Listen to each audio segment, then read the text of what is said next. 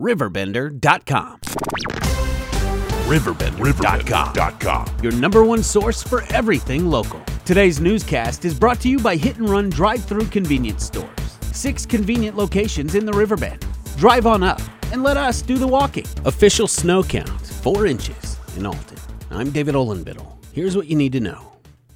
Four inches of snow fell in Alton overnight Wednesday into Thursday morning, according to a storm spotter for the National Weather Service in St. Louis.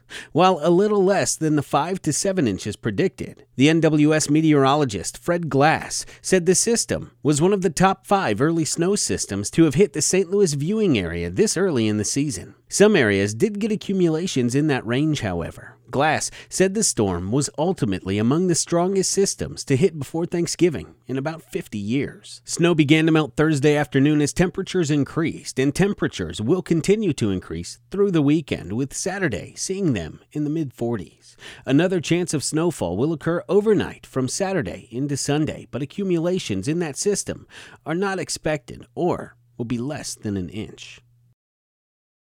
Despite the amount of snow that came, drivers in Alton were exceedingly safe. Alton Police Public Information Officer Emily Hayna said Thursday afternoon. While there were a few traffic crashes, at least partially to blame on the wintry weather, Hayna said none of them were especially major, adding that there were no severe injuries as a result. She said commute times were slower than usual and said that was more of a testimony to Alton drivers practicing safety and precaution more than anything else. When bad weather does strike, Hayna said drivers should give themselves time to drive carefully and time to stop. She said they should be aware of the road and other drivers and not be distracted by other things, such as texting and putting on makeup. Basically, do all of these things you should be doing every day, but do them at home and give yourself extra time. Be cautious when there's any sort of precipitation on the pavement, especially ice and snow, she said. The East Alton Police Department is seeking the public's help in identifying a person of interest. Major Christian Cranmer said the person of interest is related to an incident he's investigating in his jurisdiction. He's asking anyone with info on who this person is or his whereabouts to contact the East Alton Police Department at 618 259 6212. He says he's not going to comment further at this time regarding the nature of the incident. Riverbender.com will continue to update the story and log on to view a picture of the person of interest. The Veterans Day Golf Scramble, set for Oakbrook Golf Course in Edwardsville, has been canceled. The Veterans Day Golf Scramble will be rescheduled for sometime in April or May, organizers said. A check presentation will still be made to Tim Alexander of the DAV chapter in the next few weeks. Joe Reveley of Veterans Caring for Veterans said the check will still be substantial with sponsorship money for the tournament. This is the fourth year we've had the tournament, and we've had good weather up to this year, he said.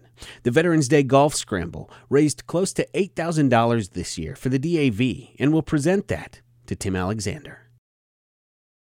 For your chance to win a $50 gift certificate to Bakers and Hale and Godfrey, all you have to do is take the keyword organic, log on to riverbender.com slash giveaway, enter the keyword organic and your email address for your chance to win. Throughout his four years at Edwardsville High School, senior Roland Prenzler has emerged as one of the St. Louis area's premier distance runners. Wednesday afternoon, in a ceremony at Edwardsville High School, Prenzler signed a letter of intent to run for his hometown, Southern Illinois University Edwardsville cross country team. It's a team that's developed several excellent distance runners in the past. Prenzler is excited to be able to stay home and take the next step in his running career. Yeah, it is. It's a pretty surreal moment, Prenzler said. For me, it just means a lot because I've seen a few guys come here, some of the jumpers from the track team, and what they've been able to accomplish here has been incredible, beyond what I could have ever expected.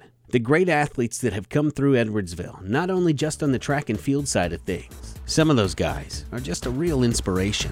Find all these stories and more online at riverbender.com or on your phone with the Riverbender app. This newscast was made possible by Hit and Run drive through convenience stores. Six convenient locations in the Riverbend. Drive on up and let us do the walking. Riverbender.com. Your number one source for everything local.